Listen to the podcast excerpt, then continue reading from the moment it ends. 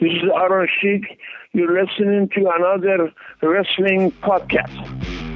It's time for uh, another wrestling podcast. Are you ready to beat the man?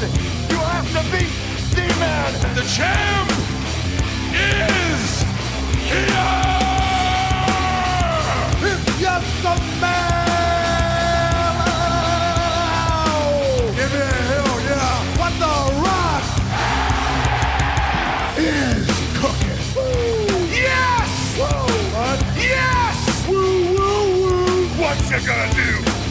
Hulkamania destroys you? For the benefit of those with flash photography, would you please shut the hell up? Oh yes. Ooh yeah. That was what was best for business. The kid do dig that sucker. And that's the bottom line because Stone Cold said so. Have a. With your hosts, Steve Credo and Jonathan Benjamin.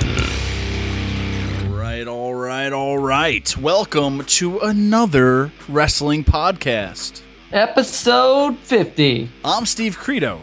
And I'm Jonathan Benjamin. Jonathan, can you believe we made it to the big 5 0? It's crazy. It seems like yesterday we were just one. It's right, Jonathan. It's been an amazing 50 shows. Uh, thanks for everyone out there for tuning in, supporting us. Uh, Jonathan, thanks for being on the other end of uh, the, the microphone to where I can actually talk to somebody about wrestling. Well, uh, thanks for being on the other end as well. Um, and we have a special treat for not only us, but for all of you as well today. What better way to celebrate number 50 than having the Iron Sheik himself? Do not adjust your listening device. We we did say the Iron Sheik is going to be in the studio today. That's right. We're also going to be talking to Jian Magen, one of the producers of the new documentary, uh, The Sheik. Uh, that's pretty much out everywhere right now, guys. So it's going to be an amazing show. Uh, we're going to have The Sheik joining us shortly. Uh, you know, and we'll talk a little bit about his documentary and uh, a little bit about pro wrestling in his life. Well, before we get to that, Steve, uh, we have this new hotline that we've been pushing for the past couple of weeks. We got some amazing calls, so let's check that out before we talk to the Sheik. Hey, this is Big Mike from Brooklyn, New York. Love uh, another wrestling podcast. Um, you guys spit the truth. You guys are awesome, and just know that you guys are the people show, and you guys do what you do, and you do it very well. All right, you guys are great. Good night. Hi, guys. It's Teresa. I just wanted to congratulate you on your 50th episode. That's a big milestone, and I'm excited for the next 50 episodes and beyond. You guys deliver awesome content, and your guests are super exciting to listen to. I'm pretty proud of how far you guys come, and keep up the awesome work. Hey, what's going on, Jonathan, Steve? Uh, it's Joe Bruin here with the New England Fan Fest. Just wanted to wish you guys a happy 50th episode. It's a milestone for you guys, and it's been a great ride, and obviously a long way coming. So uh, many more episodes to come, many more guests to come, and obviously we'll see you at New England Fan Fest. But once again, congrats. It's 50 episodes. It's a big deal. It's another wrestling podcast. Hey, this is Amy from Jersey, actually calling from the parking lot of a mall. I know, shocker, uh, being from Jersey and all. But I just wanted to call and wish Credo and Jonathan a happy 50th episode of another wrestling podcast. I love you guys. I don't get to see you enough, so it's a good way to keep in touch with you guys. I can't wait to hear who you guys have next for the next 50 episodes. Congratulations. Bye. What's going on, guys? This is Hank DeCooter, socialist assassin of the market calling. Say, what's up? Uh, Credo and JP, uh, congratulations. 50 episodes of another wrestling podcast. Fantastic. Congratulations. You guys got a great thing going on. Good show. Great that. Great guest. Keep it up, guys. Looking forward to what you have to bring to the future. Later. Guys, thanks for calling in. Uh, be sure to keep those calls coming as we will pick the best ones each week. And, guys, if you don't know the number by now, you should know it. It's 802 AWP 7672. That's 802 297 7672. Guys, give us a call. Talk to us, right? That's right, Steve. Now, what you should do whenever you call this hotline is you can tell us anything you want about wrestling. Maybe you have suggestions, comments, you want to give us questions to ask future guests. Have at it, have fun with it, and like Steve said, we will play the best each week. So it's really worth it for all of you because then you can be famous by proxy. There you go. Because we ask you guys each and every week to tweet us at a wrestling pod. That's a wrestling pod, or Facebook us on facebook.com slash another wrestling podcast. Uh, but if you can't do that, like you said, you got that hotline right there for you guys to call. So give us a call. So make your voice heard to the millions. And, and millions. And that's not very enthusiastic, Jonathan, for episode 50, man. I'm going to do it again. For the millions.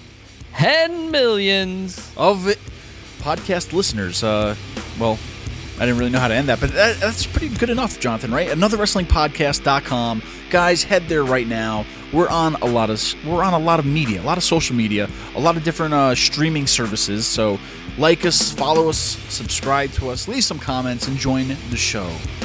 Well, I would love to let you just keep rambling on and on and on, but the man, the myth, the legend, the Iron Sheik has just walked in, so we have to talk to him. We're not worthy. We're not worthy. I thought you were you're gonna get on your knees too, Jonathan, and say we're not worthy. No. Okay. No. Damn it.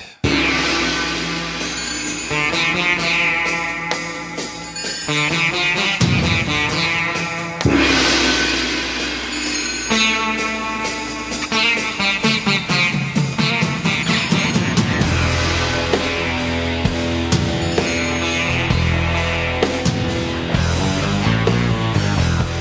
Joining us today is one half of the Magen Boys, Jian Magen, along with a man who is number one in everything he ever did.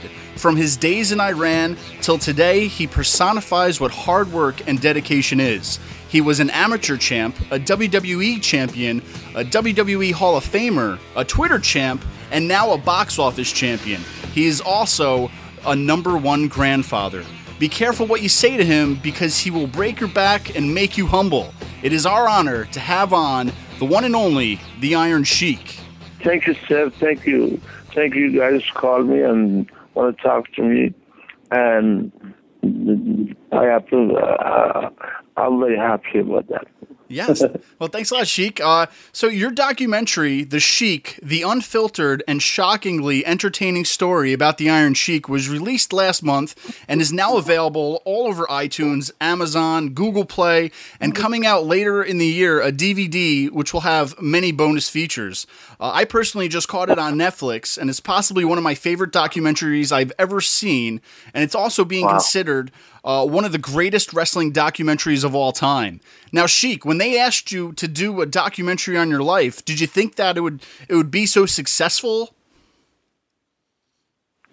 Well, uh, that was they did a great job, Jake and Mike and Magen boys, two brothers, uh, and um, the father know me from Iran and here, and they did an excellent job. Uh, anybody, a lot of people call me, the they like it, that's true story, and I'm very happy to their two brothers. They did an excellent job for the true story about Iron Sheik. Now, uh, Jian, what what inspired you guys to do this film? Um, well, uh, like you said, our, our father was best friends with him growing up in Iran, um, and so we, you know, we grew up with this guy in our family. Um, you know, coming to dinners, you know, four times a year. You know, during the '80s, wrestling was seriously a hot thing in, at Toronto and Maple Leaf Gardens, and um, after the shows, uh, all the heels would come back to our house with the, the Sheik, and my mom would cook for like a week for all the wrestlers, and so we've known this guy. We have a very rich history, and you know, we we had known the real history about him, you know, and his and his life in Iran, and we we said like this is a real crazy story. So let's let's get our buddies together, a couple of guys we knew had cameras, and let's film a documentary. And it started in 2006, and um, never in my wildest dreams would I, you know, um, ever think that I'd be on a podcast with you guys, you know, nine years later, and um, you're saying it's one of the greatest wrestling documentaries of all time. Like that's just not. Yeah. Well, now, Mr. Sheik, in the documentary, we learned a lot about your life uh, from growing up in Iran to joining the army and even being the Shah's personal bodyguard. After all that, what led you to being in the world of professional wrestling? Well, I, I come to the Minnesota uh, from Iran, and Olympic coach Mr. Alan Rice uh, from Minnesota, Minneapolis, Minnesota. Mr. Alan Rice was an Olympic coach 1972 Munich, Germany. And anytime before that, from 1960 9 to 70, 71. I went to the Munich Olympic with Mr. Alan Rice, come back, and then I told Mr. Alan Rice, I'm interested to, uh, after three times I come All American champion, I said, uh, I wish someday you take me to the Mr. Gagne uh, office to introduce to me and I want to be professional wrestler. So I turned pro in the in the Minnesota.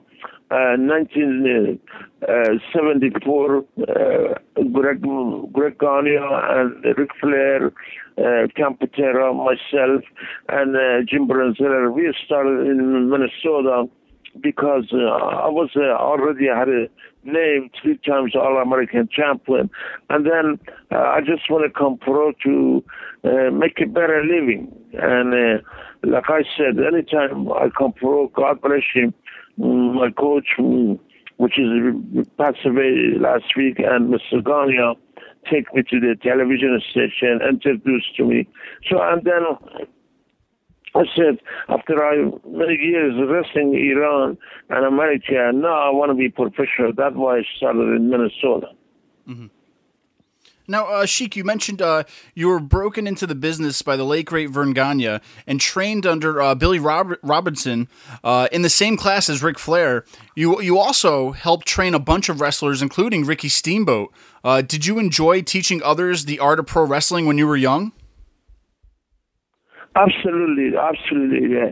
Because uh, I grew up with the toughest sport in the uh, AAU Olympic, Greco-Roman and freestyle wrestling.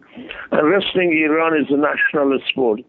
Uh, and uh, Mr. Daniel had a camp, and then uh, Ricky Steamboat, uh, and Nelson, some another lot of wrestlers, and they come over. I trained them, and I plus myself, I was assistant coach for Mr. Alan Rice. So uh, wrestling, I grew up with wrestling all my life. So that's true uh, story, and. Uh, uh, my coach, head coach was Mr. Gagne and Billy Robinson, and we all uh, had a camp over there in Minneapolis, Minnesota. Okay. Now, Jian, did you guys have any challenges with uh, finding people to be involved with this project? Maybe, um, you know, there's a lot of great legends in there. Was it pretty easy to get people to talk about the Sheik, or was it kind of difficult for you guys to find people? Um, you know, there were definitely some people who, you know, just due to their schedules and, you know, whatever other restrictions in life that maybe uh, couldn't do it and it's gone too bad. But, uh, you know, in the end, I think we got the right interviews to tell a very unique story, you know, from a unique perspective of, you know, there's so many great wrestling stars there, but, you know, I think the ones we got were good for the, for the actual film. And, uh, you know, we can't uh, thank the guys enough who stepped up. You know, guys like Jake Roberts had a huge part in it, and um, obviously, you know, Jim Ross, who's been so instrumental in, you know, putting us over and in giving us credibility like no other. Um, you know, he just, uh, you know, he's the voice of wrestling, and so he, he jumped on it. He was instantly in, said yes, and then uh, obviously the big, the biggest one that we um, that we got that uh, you know completely blew us away was obviously having The Rock in, in the film. Absolutely. Now, how did you guys get The Rock? So we thought, you know, the only one guy that could literally, you know, take this movie from being like, you know, a good movie to like something extra special. You know, we said like it's The Rock, and so I asked Sheik. I said, Sheik, like, what's your relationship with The Rock? I just never really asked him, and you know, and he said that you know his wife used to babysit The Rock when the, when Rocky Johnson and Sheik were on the road in the 70s and 80s. and we had no idea that there was that relationship. And so we we had gotten the contact of the Rock's manager, Brad Slater. Uh, we asked, you know, for a interview. The guy said, "Hang on a second, let me ask." Uh, Rock calls back like the same day, says, "You know what? Rock will do anything for Sheik. He loves the man. Can you guys be in Florida in the next three days?" And we were like, uh, "Yeah."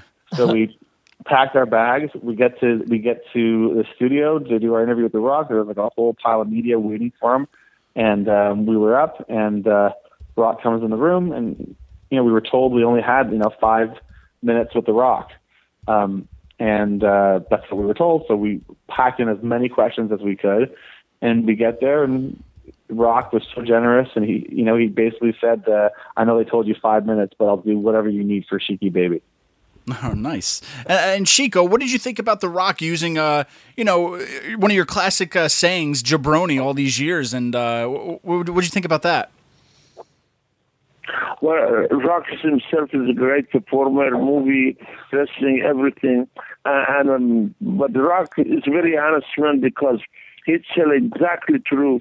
He learned jabroni from Iron Sheik. That's why I respect him, man, and and he know what he's talking.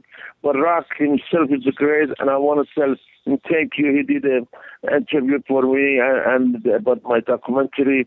Uh, him and his mother, father, good good people, uh, and. Uh, but he's, I respect him because he was an honest man. Uh, he was young. I used to travel with the, around the um, our sport, and, and, and I like him very much. I try to share my wrestling experience to him, uh, and then he learned jabroni from uh, Iron Sheik. That's why I respect him to tell everybody. now, Mr. I had Sheik- no idea. I had no idea about that either. you know, that was just something that came up, and and you know, for us, you know, we couldn't believe it. Like that, as we're going along, we're learning all these awesome tidbits about the Sheik. that's that's uh that's i mean that's what makes this documentary so great is just because there's a lot of unexpected things that you like you guys uncovered that probably wouldn't have been found out if you guys hadn't done this so um now mr sheik when you first arrived in the wwf after leaving the awa you're wrestling people like bruno sammartino chief jay strongbow bob backlund were you happy to be wrestling some of the best talent in the world at that time Absolutely, excellent question. Because you're a very intelligent man yourself. You know, number one company in the world is a WWE, uh, and was a for me big honor, big pleasure to I come from Minnesota, which is my number one coach was a professional and uh, Mr. Gagne, God bless you so on.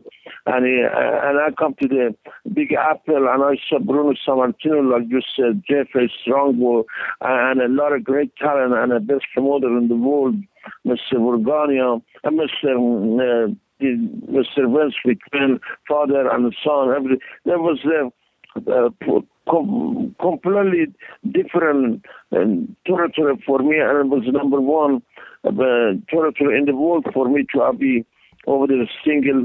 uh, The, the tag team champion, particular single champion, uh, with Mr. Bob Backlund, and then the Mother Royal. Uh, it was the biggest pleasure for me, biggest honor for me in the world to have the WWE champion.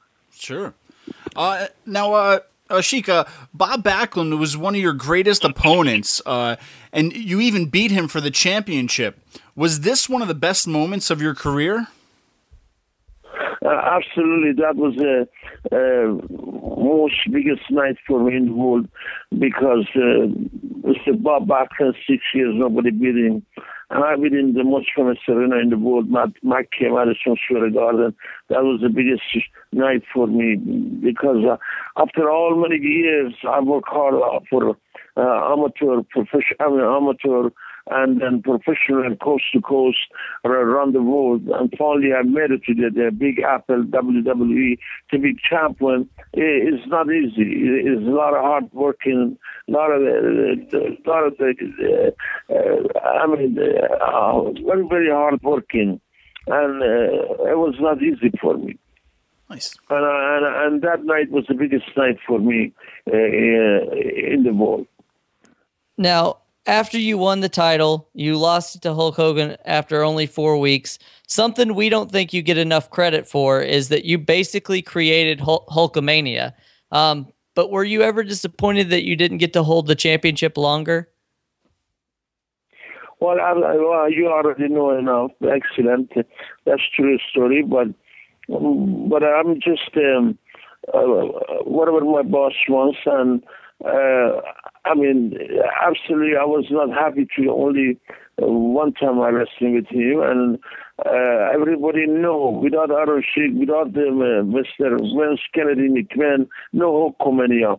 WWE and Iron Sheik make the Hulk Hogan to be Hulkamania. Without Mr. McMahon, without Aaron Sheik, no Hulkamania.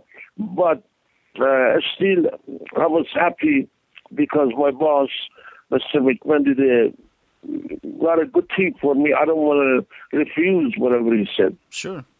Uh, now, Sheik, you, you also you, you made a lot of history while you were in the WWE. Uh, you were part of the historic first WrestleMania, and along with Nikolai Volkov, you won the tag team championships. Uh, what was that experience like? Uh, just you know, being at WrestleMania for you. It was uh, the biggest pleasure for me and uh, Nicola and I with Mike Rotundo and Barry Windham and be part of WrestleMania number one, number two, number three, and also the biggest, the uh, most biggest one was uh, Silverdome, Pontiac, Michigan, 93,000 people, uh, and Nicola and I, was attacking against uh, the uh, Killer Bees, uh, Jim Brunzell and uh, Brian Blair, and uh, uh, that day was uh, uh, nobody sold, sold out Silverdome, Pontiac, Michigan, except WWE. All right. Now, Jian, um, we also understand that she got you guys into the wrestling business when you were young. Is that right? Yeah. So we were um, party promoters in high school, and we uh, kind of were, were drawing big big crowds for people because my brother and I were DJs, and um, we had reconnected with the Sheik after um, like a long time. He was wrestling at an independent show in Toronto, and when we got there, there was like, you know, seventy people or something, and you know, we were drawing three, four hundred people every week, you know, to come to our parties. So we thought of this idea to put on wrestling show where I would wrestle my twin brother, and we would have the Sheik as a special guest referee, and it was just a really cool thing, and, and it put us uh, put us over real huge, and we got to reconnect with the Sheik, and we ended up creating a bit of a wrestling business with it, and doing shows all across Canada. Wow. Nice. well, so all these things came together with you and the Sheik through the years, and you know, with this whole documentary being out, I mean, we we learned a lot just by watching it, and uh, it, it's great to to see a lot of this happen and unfold. And uh, you, you, both of you guys, you know, you have a great history together too. Yeah, no, we're real fortunate. You know, like I'm really just a lucky lucky human being.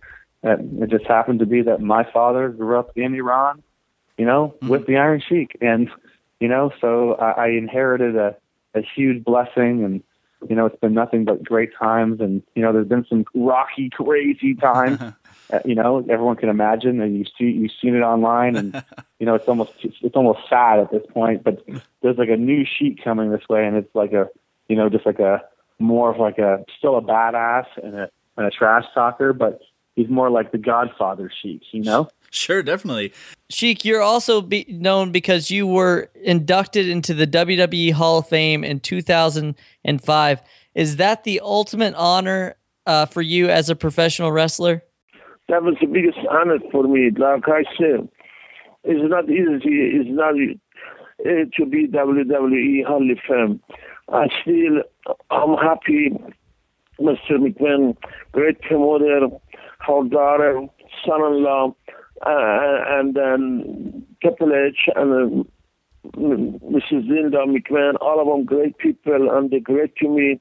I cannot forget as long as I live uh, Mr. McMahon and his family. And also for my documentary, uh, Jian Pajman, Magen, and a father, mother, even Jian wife, Kelly, anytime I come to the Toronto, uh, and she's a beautiful person, and every whole family they, they take care of me. And also, you forgot to say, also I was Canadian having heavyweight champion in the Maple Leaf Garden. That's right. Uh, I've been until Moscow. Where, where are you guys? Where are you guys based out of? We're in uh, Poughkeepsie, New York. We like to call it uh, the capital of uh, pro wrestling because you guys did a lot of stuff in the '80s at the Mid Hudson Civic Center in Poughkeepsie. Uh, you filmed, you know, classic videos like the Land of a Thousand Dances up here. Uh, you guys used to, you know, wrestle all the time in Poughkeepsie, New York. Poughkeepsie, New York, of course. I never forgot as long as I live Poughkeepsie, New York, and we come over there and make our television tape. Yeah. TV tape, Poughkeepsie, Poughkeepsie, New York, yes, sir. And then next day we go uh, uh, Albany, I mean, Poughkeepsie, and another one after Poughkeepsie was uh, uh, Albany and maybe Glens Falls, New York. area. Yeah.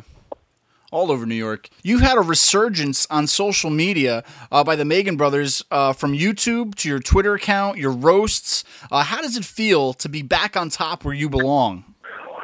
Like I said, uh, that uh, twin brother Magen boys, uh, Pajman, and they did a great job for me, and, and uh, I'm very happy. And and um,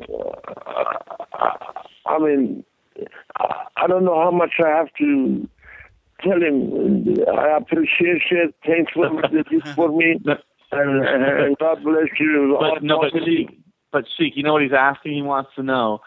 I, he, I don't even know, guys. I, you know what? Sheik doesn't even know how big he's re-begotten. Mm-hmm. You know Yeah. that? He really. He, I, I- it's like I, tr- I keep trying to explain to him, but you know, because he's he's already have the hundred thousand fans in an arena chant his name already. You know, so mm-hmm. he, you know, it's been embedded in his head. But but I think he's bigger now than he's ever been in his life. Definitely, definitely. And so I don't think he realizes that. Like he doesn't realize how many people he's reached with like the videos and the documentary. And I think it's just really cool. He's like the last of like a, you know, just a classic, good old fashioned, hardworking Iranian entertainer. That's right. Now, Mr. Sheik, you've even landed on Howard Stern uh, a bunch of times. Um, tell us a little bit about you and Howard. You're pretty much a cornerstone on their show now, right? Yeah, Howard the show, show was good, uh, and I've done his show, and he take care of me. Good man also, and um, uh, I mean, uh, I don't have to say anything anymore. It was great, uh, show and uh, entertainment, everything good. Howard the show, nice man, and he take care of me anytime I go show, and he's a good man too. Now, uh, Sheik, uh, if MMA, mixed martial arts, if MMA were around when you were in your prime, how would the Sheik fare against the likes of Brock Lesnar or CM Punk? My young days, I, uh, I mean, they cannot handle me. No different situation. That's right. Now, I I think about when I think the Iron Sheik, I think about just a- an amazing athlete, a, a butt kicker, and I think about that amazing mustache that you have. Um, in your opinion, does anyone else have a great mustache, or do you have the number one mustache?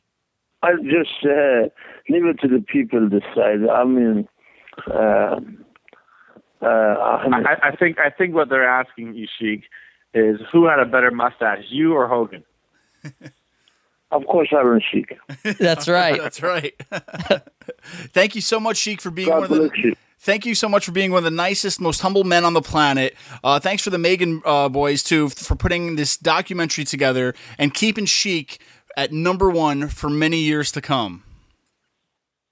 Exactly. Like I said, thanks again to mm, my, my first uh, promoter, God bless his show, and and, and his uh, son, Greg, and his three daughter, Mr. Verne Gagne, Mr. Alan Rice.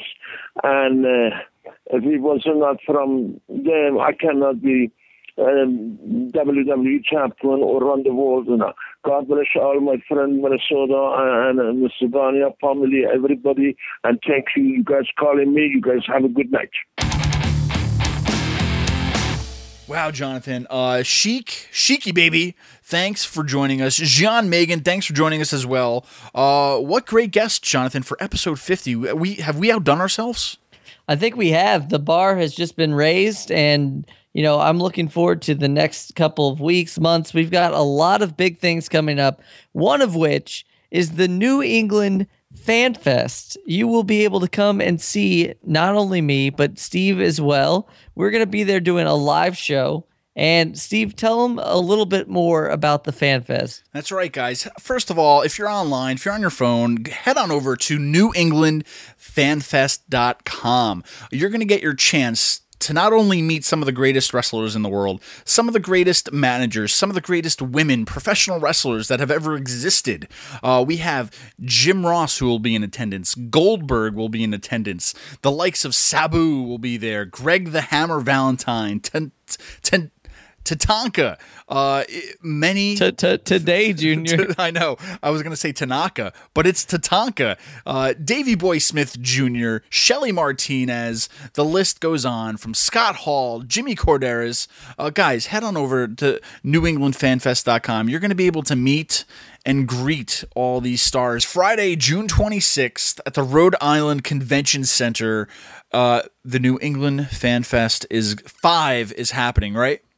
Yeah, the festivities begin on that Friday. You're going to be able to eat dinner with some of the biggest wrestling legends. I think that the tickets for that are on sale now for $100. You will get to eat with Eric Bischoff, Jim Ross. I mean, I don't really even need to go further than that. Uh, get on the website. There's so many different things. And then on Saturday is the actual fan fest itself. There's going to be live Q&A sessions there's going to be bikini photo ops, not from me or Steve, but there's going to be some lovely ladies taking um, the time out of their day in a bikini to take photos with the fans. And then the actual Hall of Fame ceremony itself, which is great because it honors a lot of local people and wrestlers that have spent their whole life uh, entertaining us, the fans. So, like Steve said, get on the uh, New England Fan Fest wrestling site and check it out.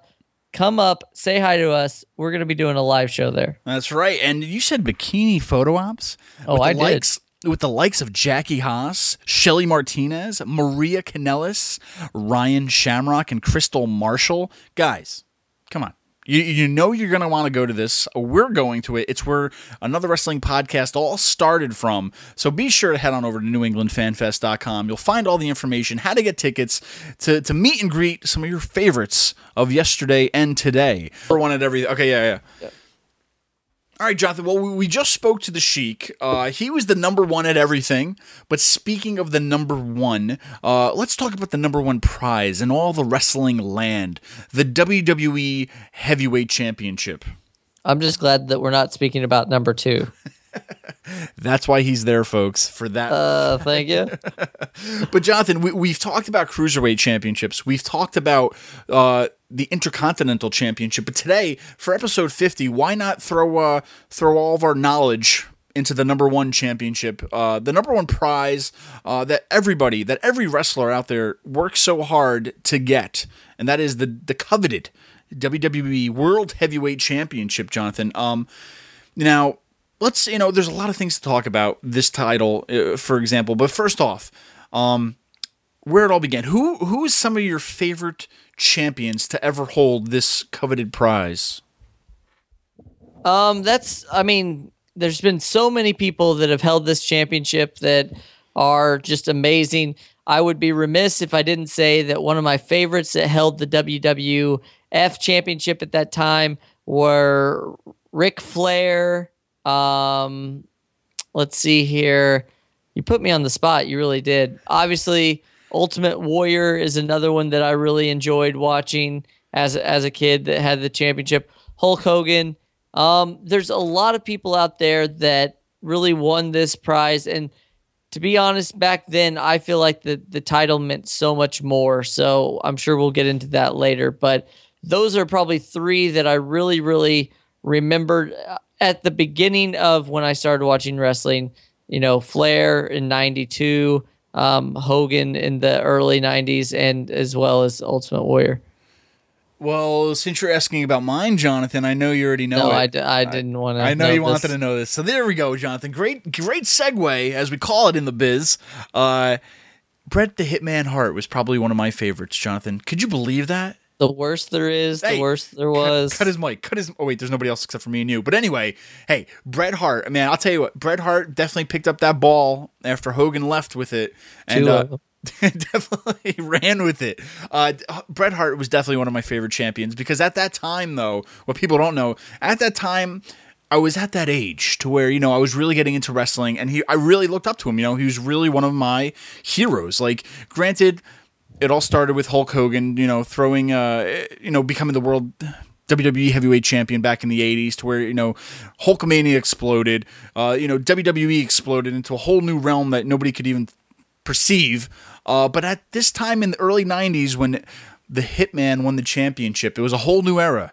And that era was the Hitman era. But I don't know. I don't know what I'm talking about anymore. But Bret Hart was definitely one of my favorites.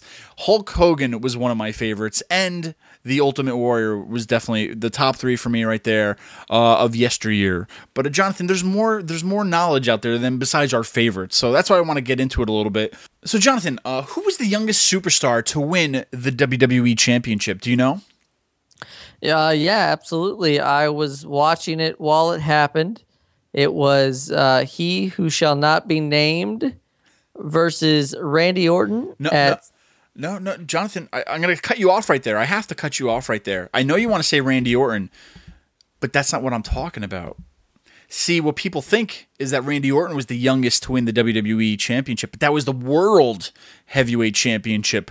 Uh, Brock Lesnar was actually the youngest to win the WWE Championship at the age of 25. Uh, and people think that Randy Orton was the youngest world champion, but the the youngest WWE champion was Brock Lesnar. Now, guys, you're thinking, uh, what, what what are you talking about? Because later on, they actually merged the World Championship with the WWE Championship and became the WWE World Heavyweight Championship. So, what we're getting into is that the WWE Championship is far greater than the World Championship. So when they finally merged, uh, you know, when when you look back on it, people would say Randy Orton. But do you hear me, Jonathan? It I hear you. I feel like I've been tricked. I a little bit of duped. Uh, it's a little fun trivia fact for all you kids out there. Uh, you can you know throw throw on your friends. Uh, I'm sure everybody's going to call in and say, uh, "Well, he's technically the WWE World Heavyweight Championship." Then, but no, it's not because at the time when he won it, it was the World Heavyweight Championship. But anyway, Jonathan. Besides my point, uh, Brock Lesnar. Could you believe that he won it at the age of 25? You know, he was such a, a beast whenever he first got into the WWE. I was very excited to see him win it. Um, he had an amazing run. He took on Hogan, uh, Undertaker, Kurt Angle, you name it. He was a fighting champion. And, uh, you know, that's what gave him so much credibility for whenever he came back to the WWE now. So a lot of people give him crap for only being around, but he, he definitely put in his, uh, his time and, uh, had some hard work there in his early years. All right, Mr. Question Maker. Um, do you know who the oldest WWE champion was? I'm gonna, ah, man, I don't know. I'm gonna have to go on a limb and just say Hogan because I, he's just old and I know he's had it, but I, I don't remember. I don't know. Well, brother, um, you would be incorrect. Actually, in 1999, for all of you kids out there uh, that are listening right now, Mr. McMahon actually pinned Triple H on that that year Ah. on SmackDown to become the WWE champion. He was also the first man to win the WWE title while wearing dress slacks. I hope that that is not the last time, however, that that happens. That's funny, uh, guys. Man, if we're as we're talking about, you know, just some things. I know where someone's gonna ma- make a point that we forgot something, but that's the point. Like we want you guys to let us know what we forgot and tell us your, what, you know, your thoughts about different things. But Jonathan, that's interesting. Uh, the the oldest champion is none other than Vinnie Mac himself. Uh, you know, hey, it's good to be the boss, right? It's good to be the king. Um, but Jonathan, uh, through the years though, there's been many different designs. Uh, you know, from one of the the original ones where they call it the winged eagle look, uh, where you know Hogan had that and uh, Bret Hart had that. To where you know they kind of made it a, a, a bigger winged eagle. I don't know if there's another official name for that, but it was kind of like the same belt, just a little bit bigger, bigger and rounder. Um, to where they had the spinner, where uh, Cena debuted. Um, you know, um, and many other championships. Is, there any design though that sticks out to where you look at it and you love it? I mean, like even the one they have today, uh, where believe it or not, fun fact out there for you guys. The WWE, the belt, the medal that they had made was made right over here in Orange County, New York, at the Orange County Choppers, uh, over here in our near our hometown. So uh, it's a little fun fact about the WWE Heavyweight Championship that you see on TV right now. Yeah. Now, I would say for me, if we're just going by the look of the title, I really liked the the classic winged eagle or the world heavyweight championship after it was brought over from from WCW. Um, I I wasn't a huge fan of the belt from the Attitude Era that you know Stone Cold and The Rock and all those guys had, and I definitely wasn't a big fan whenever they started to kind of make it um, only about one champion, like when Stone Cold had the Smoking Skull belt, or there uh, there's a little known fact, but The Rock actually had his own title at one point, but it never debuted, and um, it's it's supposedly lost. Um, and then, you know, John Cena made the spinner belt, which I thought was nice. It was kind of refreshing, but then um, it really just got kind of old after a while. Yeah, it got old fast, man. Uh, even like you know, Edge had his own title. Steve Austin with the smoking skull belt. I, I never really liked them. Uh, I kind of like what they're doing now with the newest one, where they have like the side plates, which is kind of cool, to where they can customize it to their own logo, but they don't have to change the whole belt around.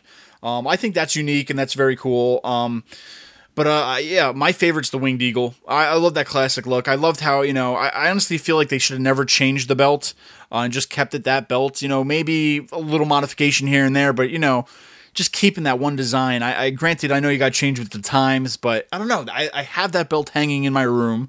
Uh, I love it. It's signed by the Bret Hart. Did you know that, Jonathan? Um, I'm waiting for a wise remark. No, no, I'm Okay. just gonna let this love fest go on.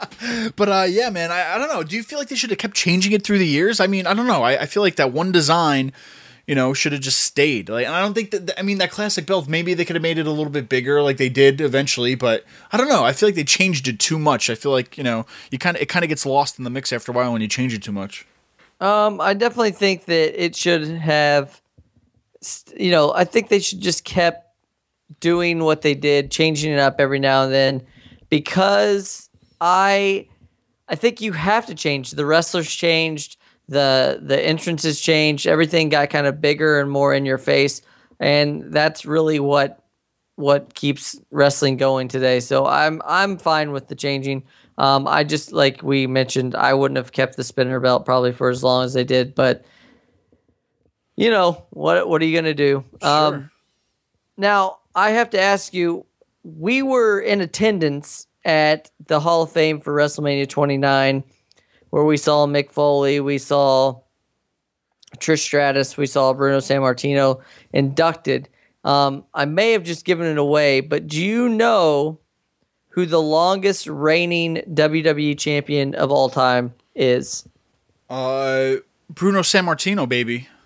That is correct. Now, do you know how many days his title reign lasted? Ooh, I remember it, but I forget it. It's one of those things that you hear it and then I don't know.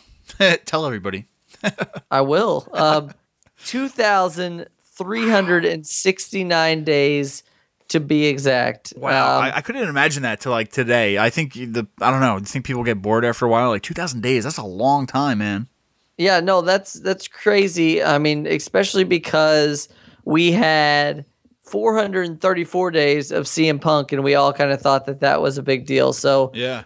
2000's a lot a lot crazier. And and you want to talk about change? I mean, how how we all talk about how we want these long title runs, but do you think that you could literally watch somebody for 2369 days be a champion? Well, uh, yes and no. Yes, if it's somebody like this day and age, Brock Lesnar. I honestly could have watched him at least till next WrestleMania. I'll be the champion, honestly. Uh, anybody else, though, it, it really depends. Like, you know, John Cena, you know, even when he had it, I didn't want to see him hold on to it for, for a long time. And, uh, you know, there's been other guys to where I, I- I didn't mind them having the championship belts.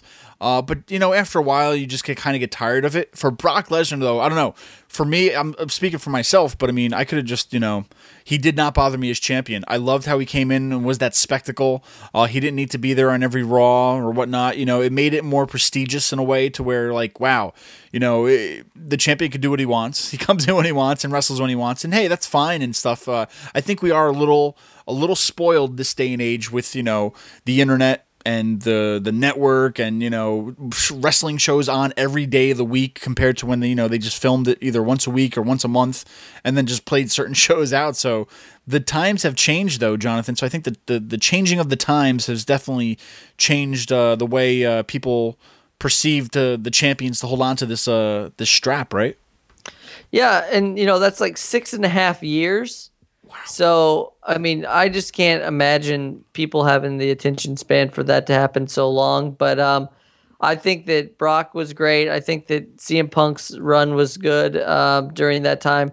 Are there any other people that you think that you could watch that could that you would want to see like champion for a really really long time? Like right, you know, currently, is there anybody that you think? Man, currently, um, I don't know because I feel like you know, to me, like I said, Brock Lesnar was that dominant guy to where like even today, like he technically didn't lose at WrestleMania. He was not pinned, so you know it, it kind of you know keeps that hope that uh, he will be champion again soon. But somebody to hold on to it that I would see today, I don't know because. I mean, in my mind, Brock Lesnar is that beast, that really, you know, tough guy that's really hard to beat. Seth Rollins, who has it right now, you know, currently, he's a great wrestler, but I, he's just, you know, he's somebody that I don't see him holding on to it like a Bruno Sammartino or even the CM Punk right now in his career. But I can't even think of anybody, honestly, to where I'd want to see them hold on to it as much as Brock Lesnar, though. I don't know. That's just me. Okay, well, I mean, you got nothing for me. I got nothing for you, man. I think that definitely somebody that could keep it going for a long time would be somebody like I'd love to see Dolph Ziggler get a longer title run. You know, he's unfortunately gotten injured a few times, but I think that he could keep the fans' attention for a while. And I would say at least for a year, Dolph Ziggler could be a, a champion. So make that happen. WWE. There you go. Uh, Jonathan, as we're talking about one of the most prestigious titles in all the land, guys, I just want to remind you once again another wrestlingpodcast.com. Uh, tweet us, Facebook us, let us know your thoughts on what we're talking about, and tell us what we didn't talk about. Because, hey, you can even call a number, which I'm not going to repeat. You should know it by now to, to let us vent your thoughts and we'll play it on the air. But, Jonathan, uh, as we talk about the history, what we liked, what we didn't like, you know, all these different f- little factoids, um, one other little factoid that I want to read to you, which is kind of, uh, I might get you on this one. So I want to see uh, what WWE event has seen the most uh, WWE Championship title changes. this is either going to be so easy that I'm going to get it, or it's going to be one of those things where you think it's so easy that you don't get it. But if I'm guessing, and I am, um, I'm going to just say that it has to be WrestleMania. You're reading the cue cards, aren't you? but no, that it's a close one though. WrestleMania actually edges out Raw as the WWE event with the most WWE Championship changes. Uh, that's I mean it's a fun fact to think about because you know how many times has the belt changed hands? Uh, I didn't Google this, so I'm not going to read it. But you know what I mean. Just to think about it, how many times it's changed uh, to where there okay, there's 31 WrestleManias throughout those WrestleManias. You know how many times have it has it changed? Um, but it's been changed for all you people listening out there. We'll tell you, uh, it's been won 18 times on the grandest stage of them all. Um, and as far as pay per views go, Survivor Series actually trails WrestleMania with 10 WWE Championship changes, while Raw has the most for televised shows with 13 since its premiere in 1993. Uh, so, just some facts for you guys right there uh, 18 times at WrestleMania, 10 times at Survivor Series, and 13 for uh, Raw. Um, hey, did you know? I, we need that the more you know music. Yes, absolutely. well, I'm going to ask you what you can. I mean, this is completely up to you, obviously. So, what, was there ever a champion that you weren't so happy with? I guess um, you know you saw them, you thought, well, maybe they'd be good, or maybe you never even thought of them as being a champion, but then they become champion, and you were just not too happy about it. Uh, man, I mean, I could I can I can give you mine straight off the bat if you'd like. yes, then, please. Yes. Okay.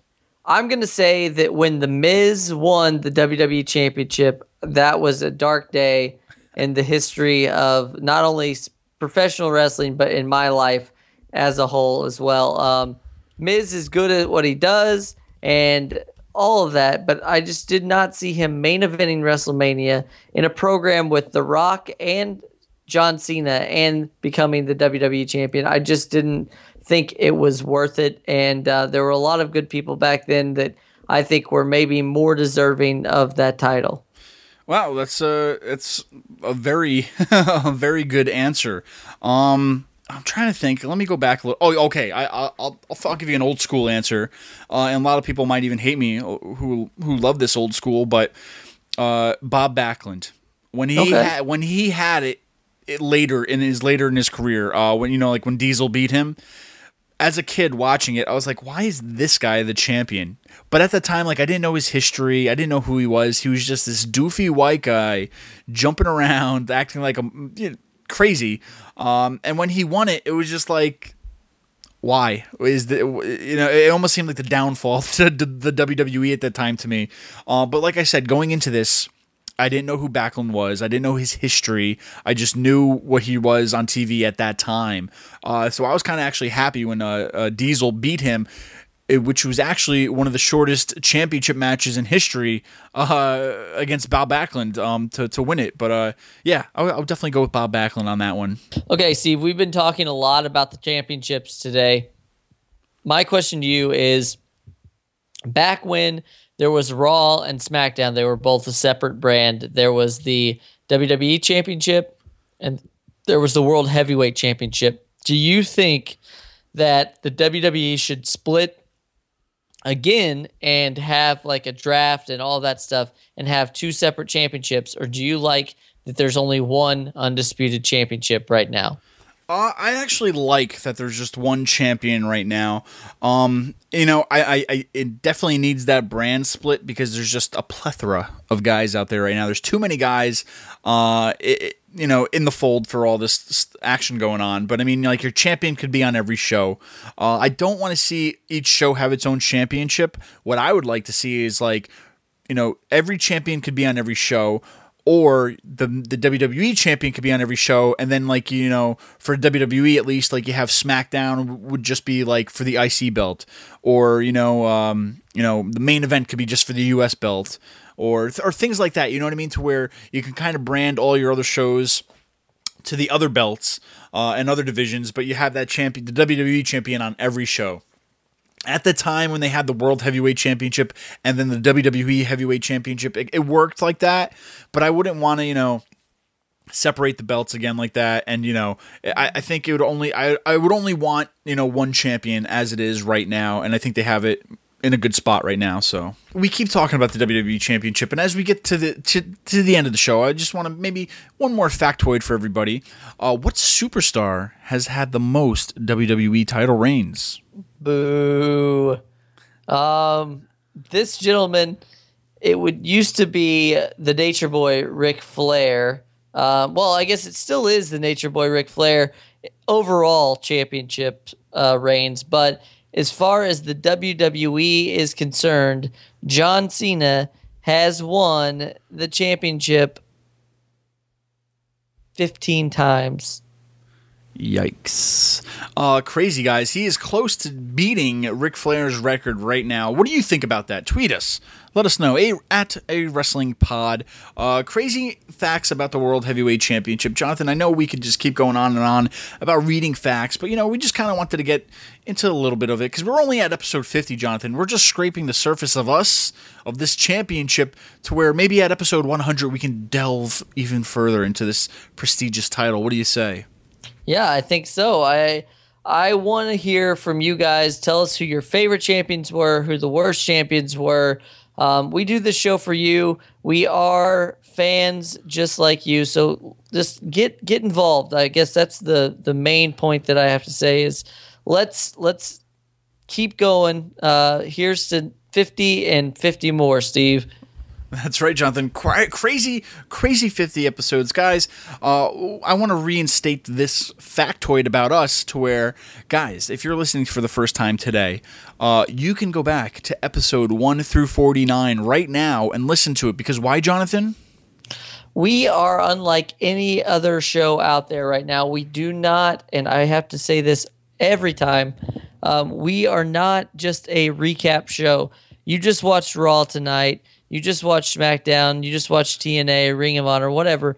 We're not going to just tell you about what you just watched because why? You you just watched it. So what right. we are going to do are talk about topics and things that you guys want to talk about. So that's why it's important to tweet us at a wrestling pod, like us on Facebook, follow us in our cars, wherever you're at. Just let us know what you think and what you want to talk about because we're we're up for the challenge. I'm ready to talk wrestling with all of you, and I know Steve is as well. So let's get some good things going. And I, I mentioned it earlier in the show. We will be at New England Fan Fest, so I'm hoping to meet a lot of you on that day. Community calendar.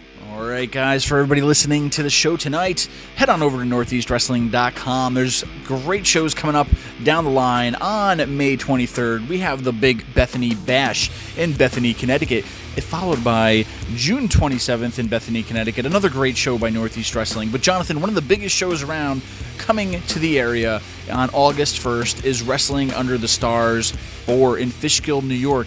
You are going to see the Hardy Boys, Alberto El Patron, Velvet Sky, Mickie James, the Young Bucks, the Northeast Wrestling Champion Matt Taven, Brian Anthony, and also Rey Mysterio Jr. Jonathan, it's going to be a great show. It's at Dutchess Stadium in Fishkill, New York. Guys, head on over to uh, northeastwrestling.com. Buy your tickets today. They're only $20. Uh, we will be there live. Uh, so, hey, what better reason to buy the tickets than to see Jonathan and me, right? Absolutely. And like Steve said, you know, we're we're going all over the place. If you follow us on social media, you'll be able to see where we're going to be, and uh, you'll get some s- special behind the scenes photos, maybe, and things that you won't necessarily get unless you follow us on all of our platforms of social media. Thank you for listening today. Each and every week, we create something for you to listen to, and it's absolutely free. You know, we are the Wrestling Fans Podcast because, after all, we are fans as well. That's right, and help us out by subscribing to our shows on iTunes. While you're there, you can rate us and give us a good review. If you're looking for any more AWP, then head on over to anotherwrestlingpodcast.com to find out about upcoming guests and where we may pop up. That's right. So be sure and like us on Facebook, follow us on Twitter, on Instagram, on YouTube, and buy an official AWP T-shirt from ProWrestlingTees.com slash Another Wrestling Podcast. We couldn't do this show without you, so tune in next week for Another wrestling podcast.